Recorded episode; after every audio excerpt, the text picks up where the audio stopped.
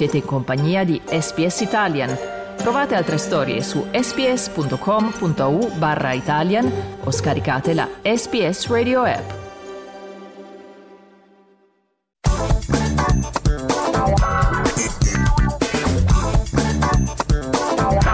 Arte di parte, a cura di Andrea Candiani. È appena stato annunciato l'artista che rappresenterà l'Australia alla Biennale di Venezia e si tratta di Archie Moore, un artista di 52 anni indigeno Camilla Roy e Big Humble che risiede in Queensland a Redlands e che è solo il secondo artista aborigeno a rappresentare l'Australia a Venezia dopo Tracy Moffat. Devo dire che la scelta per me è veramente finalmente coraggiosa. Si tratta di un artista che a differenza di tutti, tutti quelli che lo hanno preceduto, non ha alle spalle una delle due o tre gallerie commerciali solite e che soprattutto non produce lavori strettamente commerciali.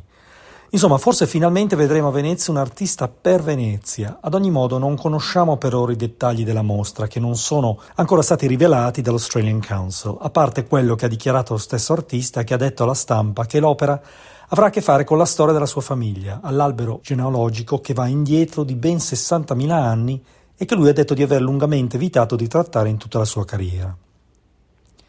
Achimo è un artista per tutte le stagioni, avendo prodotto sia quadri che sculture e lavori tessili che hanno direttamente a che fare con il razzismo e l'identità nazionale, così importante che adesso in un Parlamento disunito sulla questione di The Voice vediamo appunto la situazione.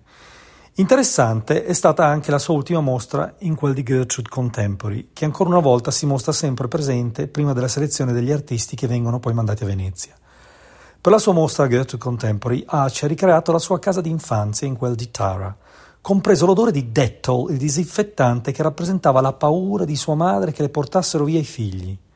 Già questo non è solo un messaggio molto forte, quasi emozionante, se provate a riflettervi sopra, ma direi che si presta perfettamente per una visione mondiale che l'arte sfoggia sempre a Venezia, dove non si ha a che fare con opere da vendere, ma con idee da distribuire in giro per il pianeta. Anche nel 2014 aveva lavorato su una serie di profumi che evocavano la sua infanzia, compresi quelli di una matita o della carta di un quaderno di scuola e il profumo delle sue zie. Insomma, non vedo l'ora che il progetto Venezia ci venga finalmente rivelato. Alla prossima.